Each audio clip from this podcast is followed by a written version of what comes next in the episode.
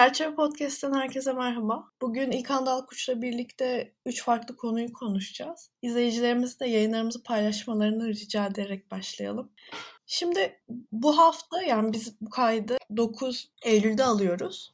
Meral Akşener'in özellikle İzmir Belediyesi'ne İyi Parti'den bir adayla çıkacağı haberini aldık. Bunda Ümit Özdağ'la olacağını dair kendisi belirtti.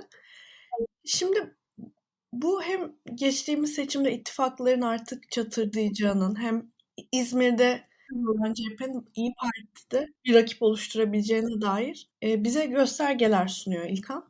Sen de bir İzmirlisin. Benim de ailemde çok fazla insan var İzmir'de yaşayan. Gerçekten İzmir'de artık bir İyi Parti fenomeninin olabileceğini görmüyoruz. Çünkü İzmir'in tarihine baktığında aslında hep CHP'li olan bir yer değil aslında İzmir. Demokrat Parti'nin de geçtiğimiz dönemde kazanabileceği bir e, şey geçmişi var İzmir'in. Sen nasıl görüyorsun? Şöyle söyleyeyim e, Aybüke. Ee, İzmir tarihine baktığımız zaman evet İzmir'de merkez sağın kuvvetli olduğunu görüyoruz. Hatta e, demokratik dönemimizin öncesine gidersek Serbest Cumhuriyet Fırkası'nın en kuvvetli olduğu yer İzmir. E, hatta yani İzmir İl Başkanı Adnan Menderes'ti. E, bakılırsa Demokrat Parti aslında bir Ege fenomenidir.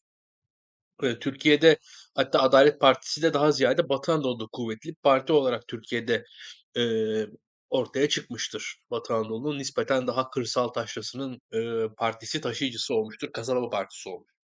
Fakat e, şu anda İzmir'i oluşturan e, demografi e, bu tarihsel demografi değil. E, doğrusu İzmir'in Türkiye'nin tarihinde e, oluşturduğu genelde demografi şöyle bir demografiydi. E, yerel bir kitlenin e, İzmir'e doğru göçü ve onun dışında Balkanlardan gelen göç İzmir nüfusunu oluşturuyor. Yani Egeli insanlar, zaten hali hazırda Egeli olan insanlar, Manisalılar, Aydınlılar, İzmirliler, zaten tarihsel olarak İzmirliler, onun yanında da Balkanlardan göç eden insanlar İzmir'i oluşturuyorlardı.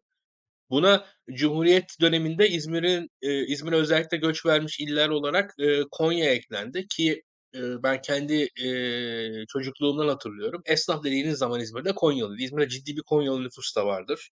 Ee, onun dışında İzmir'de Erzurumlu önemli sayıda bir nüfus olduğunu söylemek zorundayım. Mesela Bayraklı taraflarında, Buca taraflarında Erzurumlular vardır.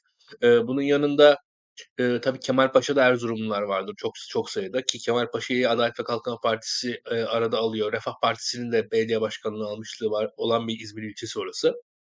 Bunun yanında e, tabii İzmir'de e, herkesin e, biraz e, tebessümle hatırladığı şöyle bir kitle var. Mardinli e, midyeciler. Gerçekten çok sayıda Mardinli var İzmir'de aslında. E, fakat bütün bunların yanında bir de e, şunları da eklemek gerekiyor. 1990'larda Türkiye medyası e, özellikle İzmir'den e, yeni asır yoluyla e, çok sayıda İstanbul'a göç etmiş profesyonel tarafından yönetildi. 1990'larda Türkiye'deki reklamcılar, medyacıların önemli kısmı İzmirliydi. Önde gelen reklamcıların, medyacılar. Yani İstanbul'da olmayanlar hemen hemen hepsi İzmirliydi. Ve bu yüzden de bir İzmir imajı Türkiye'de e, oturdu. Yani İzmir Türkiye'nin 81 ilinden farklı olarak e, adı üzerinde bir imaj erkenden oluşturabilmiş. Yani ya kimsenin aklında bir Burdur imajı yok mesela baktığınız zaman veyahut da atıyorum Tokat'a dair e, insanların aklında bir şey hemen canlanmıyor veya e, şöyle söyleyeyim Afyon şöyledir e, diye akla hemen bir şey gelmiyor veyahut da Bingöl Bingöllüler şudur falan denmez Türkiye'de hemen hemen herkes tarafından tabii. E, ön yargılar herkesin olsa da e, veya izlenimler ama İzmir çok net bir şekilde kendini belli etti. Laik İzmir e, adı altında çağdaş İzmir, laik İzmir İzmir de bunu benimsedi. E, buna da açıkçası demografik olarak da e, bazı faktörler katkıda bulundu.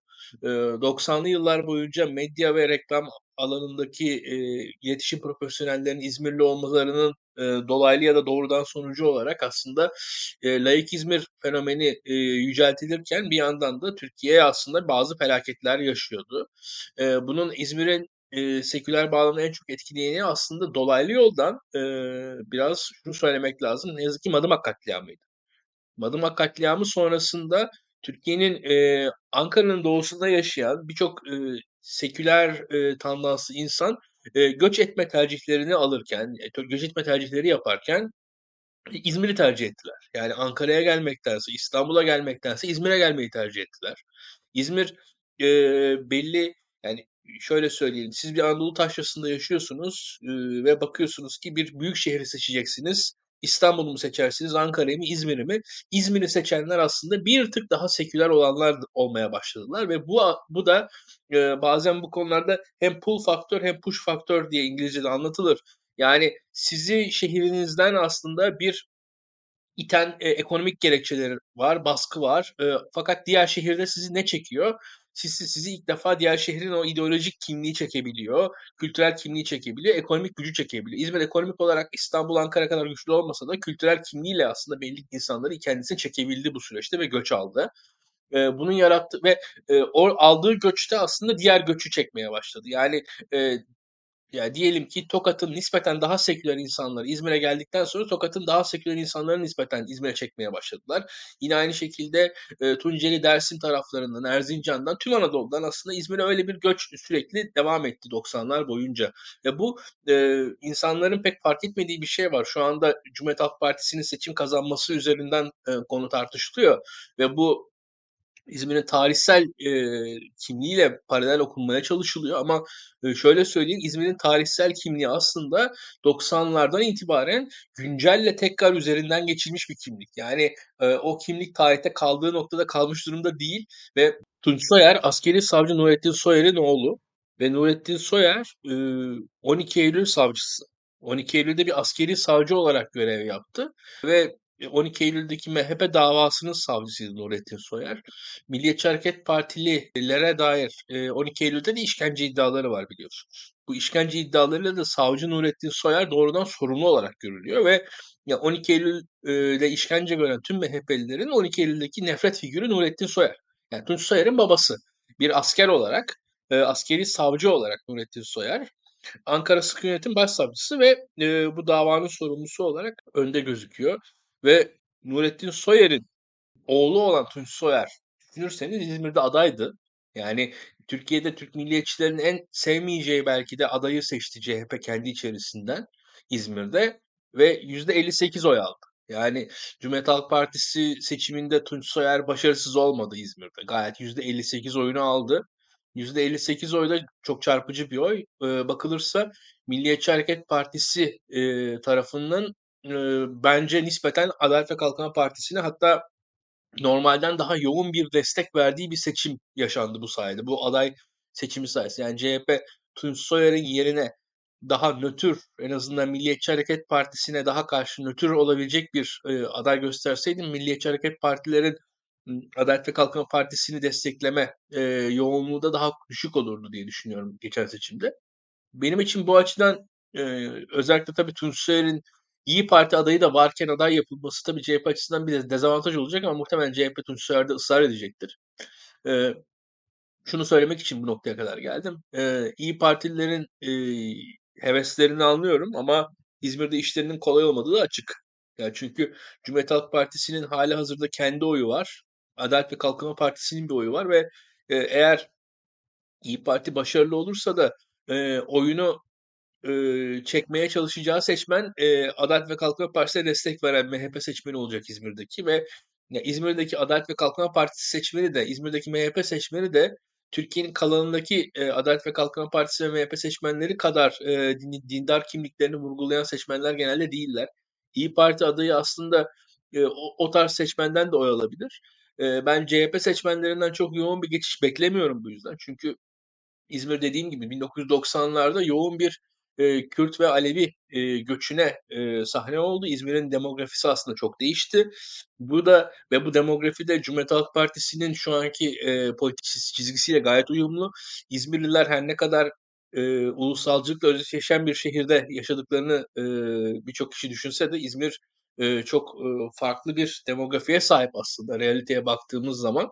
Yani İzmir'deki Alevi nüfusu çok yüksek, İzmir'deki e, Kürt nüfusu çok yüksek. Bunları görerek hareket etmek lazım. E, böyle bakıldığı zaman da İyi Parti'nin yaratacağı heyecanın seçim sonucunu çok değiştirmeyeceğini düşünüyorum ben. Ama bu anlattığın İyi Parti'nin kendi başına aday gösterme niyeti e, başlı başına önemli. Yani e, seçim sonucu değişmeyebilir ama İyi Parti'nin aday göstermesi, o adayın heyecan yaratması çok önemli. Çünkü şunu söylemem lazım. e, ciddi bir merkez kaç etki yaşanıyor şu anda. E, ve İyi Parti açısından eğer aday göstermezse, eğer aday çıkartmazsa İyi Parti e, yok olma sürecine girebilir. Çünkü burada daha başka faktörler de var. E, İyi Parti'nin yanında bir Zafer Partisi fenomeni var. Memleket Partisi fenomeni var. Bunun yanında Yeniden Refah Partisi fenomeni var. Esas yerel seçimlerde bizim çok boyutlu olarak analiz etmemiz gerekiyor. Ben yerel seçimlere dair çok tartışacağımızı düşünüyorum. Yani İyi Parti açısından İyi Parti gösterebileceği kadar yerde aday, aday göstermeli bence de. Yani kendisi kendi standartı açısından çok mantıklı duruyor ama birçok parti aday gösterecek. Fakat bütün bunların sonunda e, bir aday seçilecek. Bir adayın seçileceği bir seçimde birinci olan aday seçilecek. E, ve bu dinamiği iyi yakalayan, iyi kontrol eden e, siyasi parti ve aday e, kazanacak. E, yerel seçimlerde şunu şunu görmek lazım. E, ben gerçekten iktidarın şu anda genel seçim sonuçlarının ardından kendi seçmeninde, iktidarının kendi seçmeninde bir hayal kırıklığı yarattığına inanan birisiyim. Yerel seçimlerde de bu yüzden öyle e, herhangi bir şeyin belli olduğu kanaatte değilim şu anda. E, her sonuç e, açık ve yeniden refah gibi e, Zafer Partisi gibi fenomenleri değerlendirerek aslında yerel seçimi görmek lazım. Ben birçok partinin e, genel seçimin tecrübesiyle aslında ittifak sisteminin kendilerine zarar verdiğinin bilinciyle aday çıkartmaya çalışacaklarını düşünüyorum. Farklı ittifaklar oluşabilir farklı alt ittifaklar, yan ittifaklar oluşabilir. Yani genel seçim yerel seçimlerde 3-4 ittifakın e, 3-4 adayda uzlaştığı enteresan denklemler kurulabilir diye düşünüyorum. HDP açısından, Yeşil Sol Parti açısından da benzer şey geçerli. HDP'nin de seçmenlerini mobilize etme sıkıntısı yaşadığı gözüküyor. E, onlar da aday göstereceklerdir. Bunun yanında büyük şehirlerdeki HDP seçmenlerinin CHP ile e, dirsek teması olduğu da açık. Burada tip faktörü de var. Tip aday çıkartacak mı? Veyahut da nasıl bir ittifak anlayış, anlayışı düzenlenecek? Mesela atıyorum e, tip Beyoğlu adaylığını CHP'den alıp e, onun karşılığında aday göstermemek gibi bir e, anlaşmaya mı gidecek? Veya aynı benzer bir iddia geçen gün Yeniden Refah Partisi'nin İstanbul Fatih'i istediğini Tayyip Erdoğan'dan duyduk. Tayyip Erdoğan Fatih gibi bir ilçe yeniden refah verebilir mi? Bilmiyorum ama öte yandan şunu biliyorum ki Yeniden Refah'ın İstanbul'da çok ciddi oyu var. Ve yerel seçimde bu oy daha da yüksek bir oranda. E, çok çok etkili olacağını tahmin ediyorum ki e, Türkiye'de ne kadar farkındayız bilmiyorum ama Tayyip Erdoğan'a Cumhurbaşkanı yapan en önemli hamlesi Yeniden Refah'ın adaylıktan çekilmesini sağlamasıydı. Yeniden Refah bu açıdan çok önemli kritik parti olacaktır birçok ilde ilçede. Ben Yeniden Refah'ın e, etkili olacağını hatta şöyle söyleyeyim. Eğer aday gösterirlerse kimi Anadolu şehirlerinin belki Adalet ve Kalkınma Partisi'nden MHP'ye geçmesinde kritik bir faktör bile olabileceklerini düşünüyorum. Yeniden Refah'ın Anadolu'da aday çıkartması e, MHP'yi e, atıyorum şöyle söyleyeyim diyelim ki e, Niğde gibi diyelim ki e, Kırıkkale gibi böyle birçok ilde etkileyeceğini düşünüyorum. Yani Erzincan gibi illerde, Çankırı gibi illerde Yozgat gibi illerde MHP Adalet ve Kalkınma Partisi rekabeti yaşanıyor. Bu illerde e, bu illerdeki rekabette, bu illerde bu iki parti arasındaki rekabette yeniden refahın bir payının rolünün olabileceği kanaatindeyim. E, yerel seçimler e, açıkçası şu an çok erken konuşulduğunu da düşünüyorum bu arada. Onu da söyleyeyim yani yerel seçimlere dair bugünden böyle çok büyük e, nihai yorumlar yapmamız için çok erken. E, ama şu açık e, şu an tüketici güven endeksinin durumu açık. iktidardan e, seçmeden uzaklaşıyor ama henüz muhalefette e, o adres belirgin değil. E, o adresin belirgin olması için de belli bir süre geçmesi gerekiyor. Muhalefet henüz oturmuş değil seçim sonrasında. Burada da e, iktidara yakın, iktidara uzak, e, yani şöyle söyleyeyim, iktidara yakın bir muhalefet var aslında. İktidara yakın muhalefet dediğimiz muhalefet e, yani yeniden refah çevresini kastediyorum burada. Büyük Birlik Partisi, e, bazen kimi yerlerde Adalet ve Kalkınma Partisi'ne karşı MHP. Çünkü mesela Çankırı'da birçok CHP'nin ben MHP oy vereceğine inanıyorum. Çünkü o Çankırı'da CHP'nin şansı yok. Bu, bu, bu gibi. E, bunun yanında bir klasik muhalefet var. CHP İyi Parti. E, klasik muhalefet şu an çizgisindeler. Klasik muhalefetin dışında bir yandan da şöyle bir muhalefetimiz var. daha yeni çıkan birazcık daha uç çizgideki muhalefet. Bunlar yeni muhalefetler. Zafer Partisi tip ve tabii HDP'nin de kendine has bir çizgisi olacak.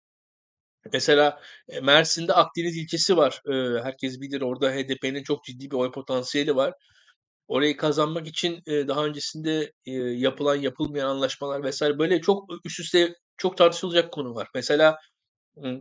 Cumhuriyet Halk Partisi ve İyi Parti geçen yerel seçimde yaptıkları anlaşmada anlaşma yapamadıkları yerler vardı. Niğde gibi, e, Muğla gibi, Mersin gibi özellikle Mersin ve Niğde'de ittifak kuramadıkları için aslında ciddi kayıplara uğradılar. Onlarca ilçeyi ve Niğde ilini e, MHP'ye kaybettiler. CHP ve İyi Parti aslında işbirliği yaparak MHP'nin elinden bayağı bir e, ili ilçeyi alabilir ama bu işbirliğinin de şu an siyasal e, zemini gözükmüyor.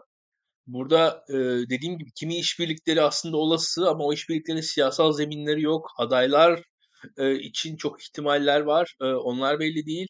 Ama bir yandan da e, elde hala hazırda belediye başkanları var. E, doğrusu herkesin işi çok zor. E, ve e, şunu da biliyoruz ki yerel seçim asla yerel seçimden ibaret değil. E, yerel seçimde de e, ciddi bir kaynak harcanacak ve yerel seçimde de e, birçok partide Adalet ve Kalkınma Partisi başta elindeki bütün kozları masaya sürecektir diye tahmin ediyorum doğrusunu söylemek gerekirse. Ve yerel seçimler e, de henüz e, beklemedik, beklenmedik rekabet alanları e, ortada olacaktır diye tahmin ediyorum. Özellikle her şeyi unutmayalım ki, her şeyin başını unutmayalım ki e, ekonomi e, öyle ya da böyle yerel seçimleri etkileyecek. Yani 1900 pardon 2019 yerel seçimleri öncesinde aslında e, muhalefet için e, yarışı başlatan şey Pastor Brunson sonrasında yaşanan dolardaki artıştı. Şu anda da ciddi bir ekonomik sıkıntı var ve e, yönetim kapasitesi genelde genel seçimlere odaklı ve yerel seçimlerde özellikle Mehmet Şimşek'in şu son yaptığı açıklamanın e, ciddi etkileri olacaktır diye düşünüyorum. Yani eğer o açıklama uygulanırsa enflasyon hedeflemesinden bahsetti Mehmet Şimşek ve zamların artık hedeflemeye göre yapılacağını söyledi. Yani bu e, bu ciddi ciddi felaket demek. E, bakalım korkuyla e, ve ekonomik sıkıntılara dair daha ne olabilir diye yüzleşerek izlemeye çalışacağız. E, Türkiye'yi zor günler bekliyor. Yerel seçimlere kadar ben de bekliyorum. İyi Parti açısından Aybike soruna gelirsem İyi Parti'nin kendi siyasal kimliğini oturtmaya çalışması için e, ben belli yerlerde daha fazla aday göstereceğine inanıyorum ama ne kadar başarılı olur bilmiyorum çünkü İyi Parti'nin bir zafer partisi meselesi de var artık. Evet yani süreç birazcık İyi Parti'yi sıkıştırıyor. Ama ben burada biraz sana muhalefet edeceğim. Özellikle İzmir için İyi Parti'nin bence sandığımızdan daha büyük bir çıkış yapacağını düşünüyorum. Mesela CHP yasal hani en azından seçimde çok zorlayacağını düşünüyorum. Çünkü şöyle bir fenomen var. Mesela benim mesela İzmir'de doğup büyümedim ama ailemin büyük bir kısmı hayatın büyük bir kısmını orada geçirdi. Hep CHP'ye veren ama hizmetinden memnun olmayan. Hani bir alternatifimiz yok ki. Diyen büyük bir kitle var. Onu İyi Parti'nin potansiyel olarak çelebileceğini de düşünüyorum açıkçası. Orada Ümit Özdağ'ın biraz performansına bakıyor. O yüzden orada şans olabilir. Bir de yerel seçimler demişken şöyle bir şey var. Hani küçük bölgelerde evet yerel konular daha öne çıksa da büyük şehirlerde genel seçim gibi medya çok etkili oluyor. Şimdi geçtiğimiz e, bu hafta içerisinde Avşin Burdakul mesleği bıraktığını ve artık mesleğin büyük bir kıskaçta olduğuna dair bir konuşmada bulundu. Meslek büyük bir, büyük bir kıskaçta dedi ve e, son yayınını yaptı. Ama mesela Habertürk'te de şu kendileri şöyle bir açıklama yaptı. Eşiyle e, Amerika'ya yerleşeceği için e, mesleğini bıraktı gibisinden böyle sanki bir medya sorunu yokmuş gibi açıklamaları oldu. Bu da medya hakkında tartışmaları e, tekrar başlattı. İşte medya özgürlüğü, işte hukukun üstünlüğü gibi konular tekrar e, konuşulmaya başlandı. Medyanın hani seç hani böyle bir değişime gideceği düşünüyordu bir iktidar değişiminde fakat böyle bir değişim olmadı. E, bundan sonra süreci nasıl yorumluyorsun İlkan? Yani medyanın bir şansı var mı? Hala.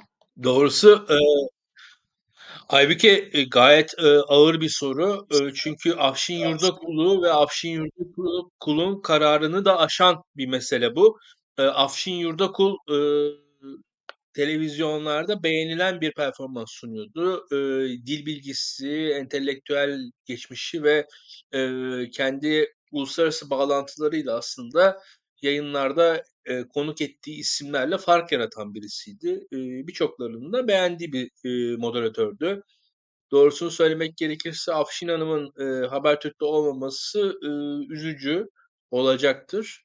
E, tabii Afşin Yurdakul'un Habertürk'te olmaması e, tek başına bir e, hadise değil. Habertürk'te evet Afşin Hanım evlendi, e, Amerika'ya yerleşiyor fakat hala bence belli bir noktada yani 6 ay ara verirdi. Amerika'da temsilci olurdu. Devam ederdi yayınlarına diye tahmin ediyorum. E, ama böyle bir tercih yapmadan e, tam anlamıyla uzaklaşmasının sebebi e, daha ziyade Habertürk'ün genel e, gidişatı diye ta yorumlamak bence zor değil. E, yani Habertürk'te bakarsanız e, Fatih Altaylı ayrıldı ki Habertürk'ün e, sembol ismiydi. E, onun yanında Kübra Par ayrıldı. Yani birçok aslında daha ziyade politika e, konusunda konuşan, siyasetle ilişkili olan Habertürk moderatörlerinin geriye çekildiğini, Habertürk'ün siyaset alanından yavaş yavaş uzak, uzaklaştığını görüyoruz ki Habertürk yazarları da daha ziyade e, siyaset konusunu az yazmaya başladılar. Habertürk.com yazarlarının da siyasetten uzaklaştığını gördük. Yani burada benim en yakın takip ettiğim Nagihan Alçı o da e, daha ziyade daha light konularda e, daha e, yaşam yazmaya başladı. E, ve burada şunu gösteriyor bize Habertürk e, yani medya olarak da iktidara tabii ki açıktan muhalif olmayan ama muhalif seslere de yer veren bir yapıydı. E, seçim sonrasında, seçim sonucu sonrasında Habertürk uzaklaştı siyasetten ve kendini böyle korumaya çalışıyor. Türkiye'de medyada böyle yapılar var. E, Habertürk adı Habertürk olarak bunu nasıl yapabilir? Biraz zor. E, muhtemelen o da bir yandaşlaşma e, sürecine girecektir diye tahmin ediyorum. İktidar e, medyaya ağır baskı uyguluyor. Elindeki her yöntemi kullanıyor ve e, medyada şöyle bir durum var. Türkiye'deki medya e, dünya medyası gibi değil. E, bir taraftan Amerika'da mesela Donald Trump başa geçtiği zaman şunu biliyordu Amerikan medyası. Donald Trump e, 4 yıl e, baş, başımızda veya işte 8 yıl başımızda 8. yılın birinci gününde Donald Trump yok. Amerika Amerikan medyası bunun farkında değil. Ama Tayyip Erdoğan 2002'de geldi. Yani 2023'te seçim kazandı. 2028'e kadar burada belki de. Yani e şimdi çeyrek asır e, kimse kolay kolay direnemiyor. Ve e, hele hele karşı taraftaki aktör de böylesine baskıcıyken, böylesine otoriterken elindeki her imkanı da e, sosyal sigorta müfettişlerinden e, yani e, açıkçası yargıya, oradan rütüye tüm imkanların da kullanıldığı bir e, medya e, savaşı ortamında da medyadaki e, yöneticilerin de medyanın sahiplerinin de korkarak çekilmelerinin gayet beklenir buluyorum en azından. Yani bu saygın bir davranış değil ama neticede anlaşılır bir davranış. E, öte yandan şu açık net gözüküyor. Mesela Gain platformunun e, sahip değiştirdiğini biliyoruz. E, Birçok platformun aslında e, eski muhalif çizgisini sürdürmediğini görüyoruz.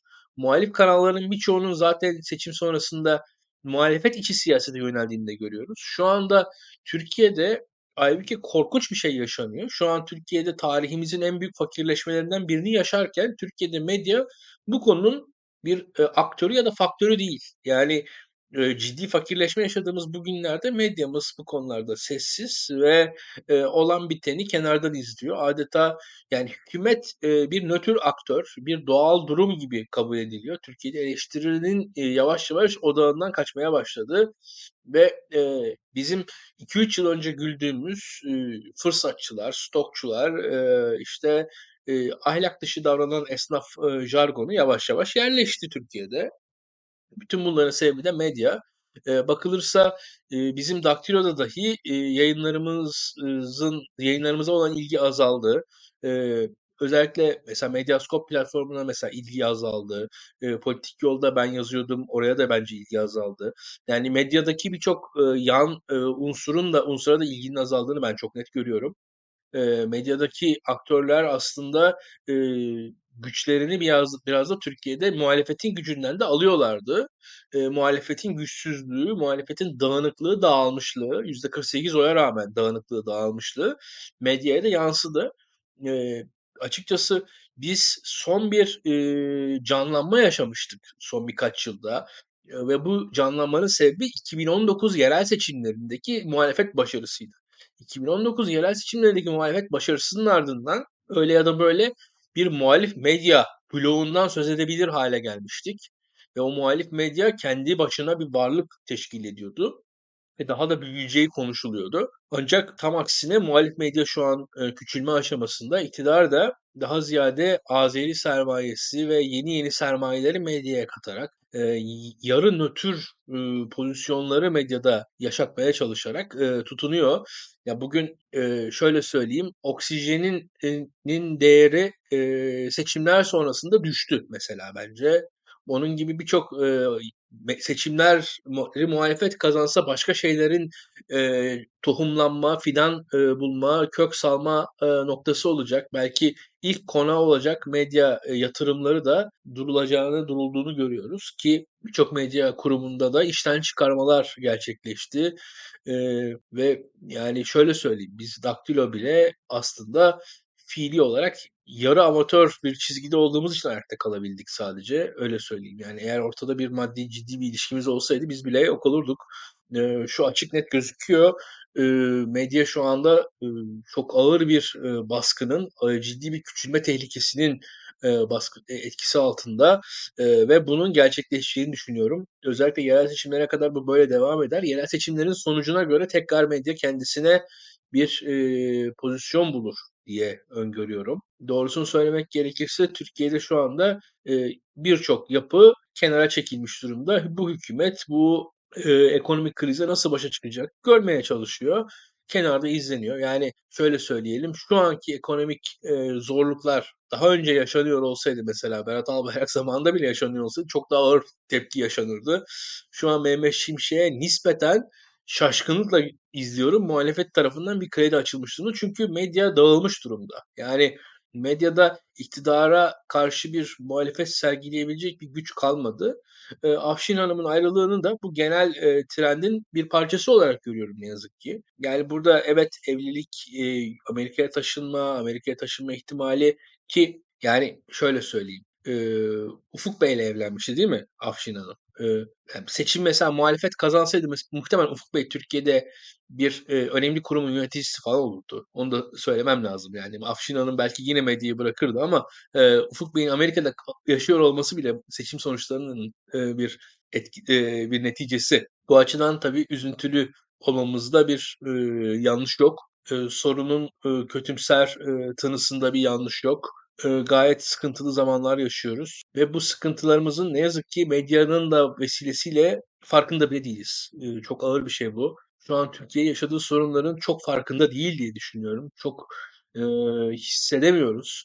Şu an 17 Ağustos'un 5-10 katı büyüklükte bir deprem yaşadık. Geçen perşembe bunun yayınını yaptık. Tekrardan yeni bir seriye başladık. E, ve çok da ilgi yok o seriye. Ona bakıyorum şu anda. Ya, ki, ya ve hani hakikaten 1999 e, depremi kadar ya benim hayatımda 99 depreminin yer ettiği kadar ne yazık ki Aybüke senin hayatında Maraş depremi yer etmeyecek. E, bunu görüyor olmak beni üzüyor. Çünkü Türkiye bu geçen 24 yılda bu kadar e, duygusuzlaşmamış olmalıydı. Kendi hislerini e, kaybetmemiş olmalıydı. Sinir uçlarımız körelmiş durumda. Medyanın bu halde olması aslında bunun e, bunu, bunu getiriyor bize. Ya Türkiye'nin Türkiye sinir uçlarını kaybediyor. Türkiye hassasiyetlerini kaybediyor. E, biz e, dediğim gibi koskoca deprem oldu. Biz televizyonda deprem uzmanlarına fay hattı boyu ölçtürerek e, deprem takip ettik. Üzücü. E, işte dediğim gibi gerçek gazeteciler medyadan çekiliyor ve e, iş daha ziyade televizyonda laf azan insanları birbirine vuruşturmak şeklinde e, bir zırvalığa dönmüş durumda. Herkes de bunu kabullendi Türkiye'de. E, üzücü gerçekten üzücü. Evet aslında muhalif medya biraz e, bir önceki yerel seçimlerdeki büyük zaferden sonra bir büyüme olmuştu. Birçok işte politik yol, işte medyaskop hani asıl böyle görünürlüğünün artması, daha da çok izlenmesi ya da işte daha aktifleşmesi biraz e, bu İstanbul, Ankara ve İzmir'in kazanıldığı yerel seçimlerde olmuştu. Fakat genel seçimlerde bir düşüşü getirdi. Bakalım bu yerel seçimlerdeki sonuç sonrasında e, muhalif medyanın da e, geleceğini daha yakından izleyebileceğimiz bir sürece giriyoruz. Şimdi bir de Ali Mahir Başar'ın, milletvekili Ali Mahir Başar'ın bir sözü var. Birazcık da bunun üzerinden seninle biraz toplum sosyolojisi konuşalım istiyorum. Şöyle bir açıklama yapıyor. 21 yıldır ülkeyi yönetiyorsunuz. Erdoğan neden insanlar bu kadar dinden soğudu? Pırıl pırıl milyonlarca gencimiz neden ateist ya da deist olma tercihini seçti? Dini sürekli siz anlattığınız ve böyle yaşama tarzını ortaya koyduğunuz için diye bir çıkışta bulundu. Ben aslında buna pek katılmıyorum. Yani toplumun tam aksine daha da muhafazakarlaştığını düşünüyorum. Yani özellikle genç jenerasyonlarda tam mesela büyük şehirlerde evet daha bir sekülerleşme yaşansa da Taşra'da tam aksine e, iktidarın getirdiği daha muhafazakar, daha e, dini değerlerine bağlı bir jenerasyon daha çok arttığını düşünüyorum. Çünkü aslında o 20 yıllık ya da işte 24 yıllık politikalar bir şekilde etki ediyor. Ama mesela ben hatırlıyorum şöyle bir tartışma da olmuştu zamanında işte İmam Hatipli deistler gibi birçok tartışma olmuştu. Şimdi bugün baktığımızda sen nasıl görüyorsun? Şimdi Ali Mahir Başarı'nın e, açıklaması e, seküler kamuoyunda ciddi tepki yarattı. Öte yandan Ali Mahir Başarı'nın açıklamasının e, sıkıntısı, yani seküler kamuoyunun tepkisi şuydu. Ali Mahir Başarı'nın e, ya kendilerine sözcüsü olmasında olmasını beklerlerken Ali Mahir Başarı onların sözcüsü olmayı e, terk ederek tam aksine daha ziyade e, İslam içerisinde bir pozisyon alarak oradan e, hükümeti e, vurmaya çalıştı. Zaten bu Türkiye'deki bahsettiğim muhafazakarlaşma Ali Mahir Başarı'nın e, eleştirisini ortaya koyarken bulunduğu pozisyonla alakalı. Yani Ali Mahir Başarır İslam içerisinden AKP'yi yeterince Müslüman olmamakla eleştirir noktada. Anlatabiliyor muyum?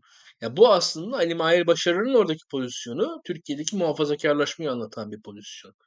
Yani biz Ali Mahir Başarır Türkiye'deki sosyolojik dönüşümü nötr bir noktadan e, eleştirip oradan e, tahlil eden bir pozisyonda değil. Ali Mahir Başarır Türkiye'de bir sosyolojik değişim dönüşüm var diyor.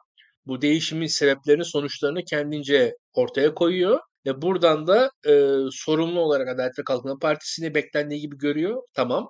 Ve bunu İslam dini açısından yorumluyor. Yani dindar bir pozisyon açısından Ali Mahir Başarır kendisini dindar pozisyonda aslında ilk başta konumlayarak tüm bunları yapıyor. Şimdi Ali Mahir Başarır neden kendisini seküler bir pozisyonda konumlayarak bu eleştirileri yine aynı şekilde yapmıyor? Şimdi bu aslında Adalet ve Kalkınma Partisi'nin e, doktrinal e, ve başarısı anlamına geliyor. Yani e, şimdi şöyle bir durum vardır referans noktanız e, siz kendiniz daha seküler ya da daha dindar pozisyonda olabilirsiniz. Bu çok önemli değildir ama referans noktanız önemlidir birçok nokta, birçok tartışmada. Yani siz diyelim ki e, din dini pratiklerin içerisinde olmayan birçok insan da kendisini İslam içerisinde tanımlar Türkiye'de. Ali Mahir Başarı da o kitleye e, hedef alıyor ve e, İslam içerisinde tanımlarken de bu tanımlamanın sıklığı, tanımlamanın yoğunluğu, tanımlama zorunluluğunu hissetmesi de e, Ali Mahir Başarır gibi e, İslam dininin kültürel hegemonyasının, siyasal İslam'ın belki kültürel hegemonyasının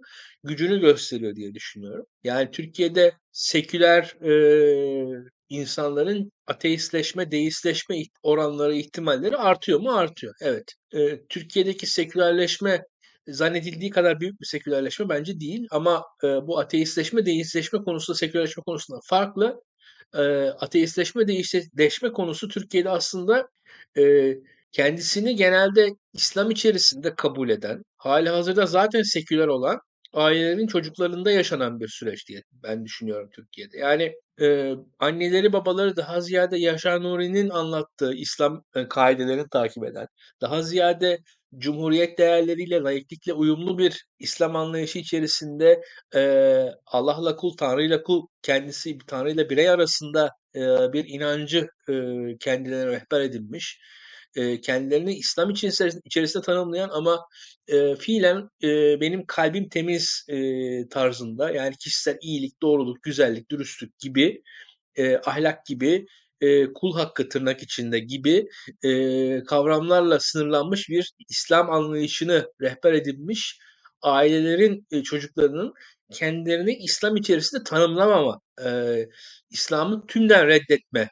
ya yönelmeleri Türkiye'de yaşanan e, ateistleşme, deistleşme süreci. Öte yandan bu deistleşme kavramının kullanıldığı e, İmam Hatipli deistler noktasındaysa ben İmam Hatipli deistler konusunda yani İmam Hatip mezunu deist Türkiye'de vardır. Okey, e, doğru. Ama İmam Hatiplilerin e, sekülerleşmesi konusunda deizm temel bir nokta değildir. Aksine İmam Hatip içerisinde İmam Hatiplerden mezun olan e, kitlenin belki tahmin edilenden daha fazla kısmının tırnak içinde Kur'an Müslümanı, tırnak içinde daha e, en azından modern Müslüman, tırnak içinde belki daha ziyade o Yaşar Nuri tarzı İslamiyet'i yorumlayan e, noktaya doğru kendilerinin evrildiğini e, düşünüyorum. Ve bunun da Türkiye'deki daha İslami çevreler tarafından deistleşme olarak yorumlandığını düşünüyorum. Veyahut da atıyorum ibadet şehir hayatı, modern hayat içerisinde ibadetlerini aksatan e, gençlerin e, deist olarak yorumlandığını düşünüyorum. Yani e, muhtemelen e, Cuma'yı aksatan bazı çocukları gördükleri zaman bunlar deist diyorlar. E,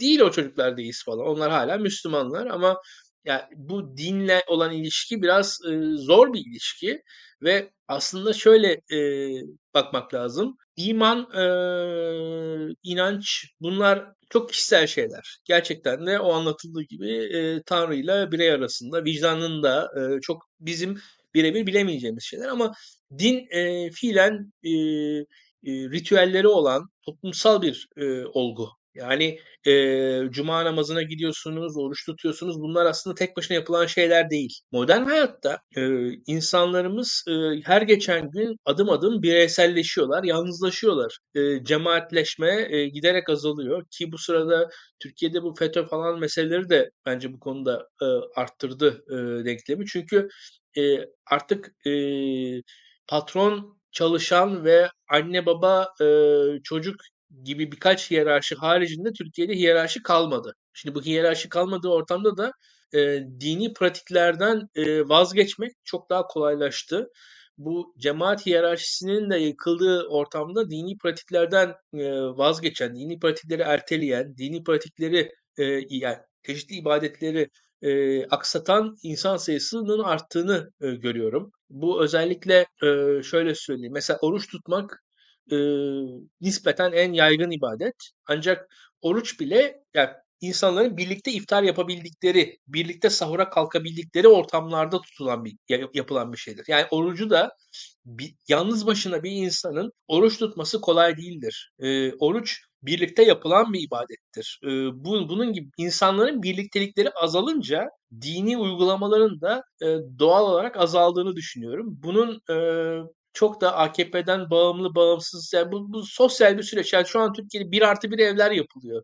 Ben doğduğum sırada Türkiye'de bir artı bir ev belki yoktu bile. Yani çünkü e, bir artı bir, bir artı sıfır daireler yapılıyor şu an Türkiye'de. Yani bunun bir artı bir evlerde Türkiye'de oruç tutulacağına ben çok inanmıyorum açıkçası. E, siz eğer oruç tutulmasını istiyorsanız Türkiye'de bir artı bir evleri yasaklarsınız. Herkes 5 artı bir evlerde yaşar. O 20 kişi bir evde oturur. O zaman oruç tutarsınız ama e, bunun gibi e, ibadetlerden uzaklaşmak aslında bu doğal, e, bu sosyal hayatın e, ritminin biraz doğal sonucu e, beğenelim beğenmeyelim böyle bir şey gerçekleşiyor diye düşünüyorum.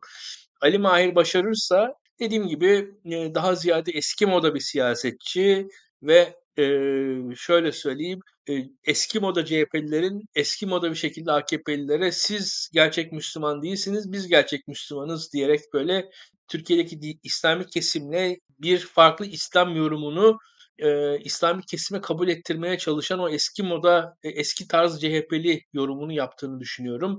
Zaten bu yüzden de nispeten yeni e, kuşak CHP'lilerden e, tepki gördü diye e, yorumluyorum açıkçası. Bu konuda konuşmak lazım. Yani bu konuda senin tespitlerin de önemli. Gençlerde gerçekten bir de işin şu tarafı var. Bunu görmek lazım. O muhafazakarlaşma kısmında belki o oraya referans verdiğini düşünüyorum. Eskiden insanlar muhafazakar olarak yaşarlarken bu kadar doktrine değillerdi en azından. Şu anda kitapla, yazıyla, kurallarla çok daha temas halindeler. Uygulasalar da uygulamasalar da. O yüzden e, nispeten daha fazla e, o kuralların, kaidelerin yani dinin kurallarının, kaidelerinin, çeşitli uygulamaların, yasakların e, çok daha e, insana dokunur hallerini şu an görüyoruz. Bu yüzden e, çeşitli dini radikal pozisyonlar eskisinden daha fazla söylenir, konuşulur, tartışılır hale gelmiş durumda. Yani e, halbuki eskiden hayatın doğal akış içerisinde bir muhafazakarlık, hayatın o kendi doğasında bir dindarlık vardı. Şu ansa hayatın doğasının dışında, hayatın normalinin dışında kitaplarda yazan, e, hani fıkıh kitaplarında söylenen, belli işte hadis kitaplarından okunulan, okunularak yorumlanan e, çeşitli e, dini yorumlarla ortaya konmuş ve e, yıllar içerisinde katılaşmış yasaklar her gün internet üzerinden, kitaplar üzerinden, e, çeşitli kanallar üzerinden e, kopyalanarak, çoğaltılarak hepimizin üzerinden tekrar e, bize anlatılıyor, bize tekrar tekrar aktarılıyor. Şimdi bu e, bu yüzden yaşanan dinle e, yaşanması gereken din arasında da bir uçurum var aslında ve o yaşanması gerektiği söylenen dinin e, baskısını da e, bununla tabii mesafeli olan insanlar daha ağır yaşıyorlar. Bu da bize tabii bir e, muhafazakarlaşma olarak da yansıyabiliyor diye düşünüyorum. Bir de bununla görülmesi lazım. Çünkü eskiden insanlar bir şeyi yaşıyorlardı. O yaşadıklarından da yaşadıklarını çok sorgulamıyorlardı. Yaşadıklarının zaten yani İslam zaten o kişinin yaşadığı şeydi. Fakat bugün artık o kişinin yaşadığı şey İslam'dır diyerek bir konfor alanı yok modern hayat içerisinde. Siz sürekli fıkıh kitaplarının testine tabi tutulmak zorundasınız bugün. Her gün sizin işte atıyorum birçok e, başörtülü dindar hanım bugün e, giyimlerinden, kuşamlarından dolayı yine dindar erkekler tarafından teste tabi tutuluyorlar neredeyse.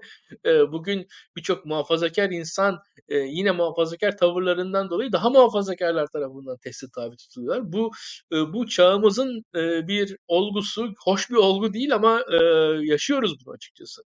Evet, şimdi yayını yavaştan kapatıyoruz. İlkan çok teşekkür ederim. Ee, yayın çok keyifli oldu. Benim için bir sürü farklı şey de öğrendim. Dinleyicilerimizden de çok teşekkür ederim biz dinledikleri için. Yayınlarımızı daha geniş kitlelere ulaştırabilmek için sevdikleriyle paylaşmalarını rica ediyorum.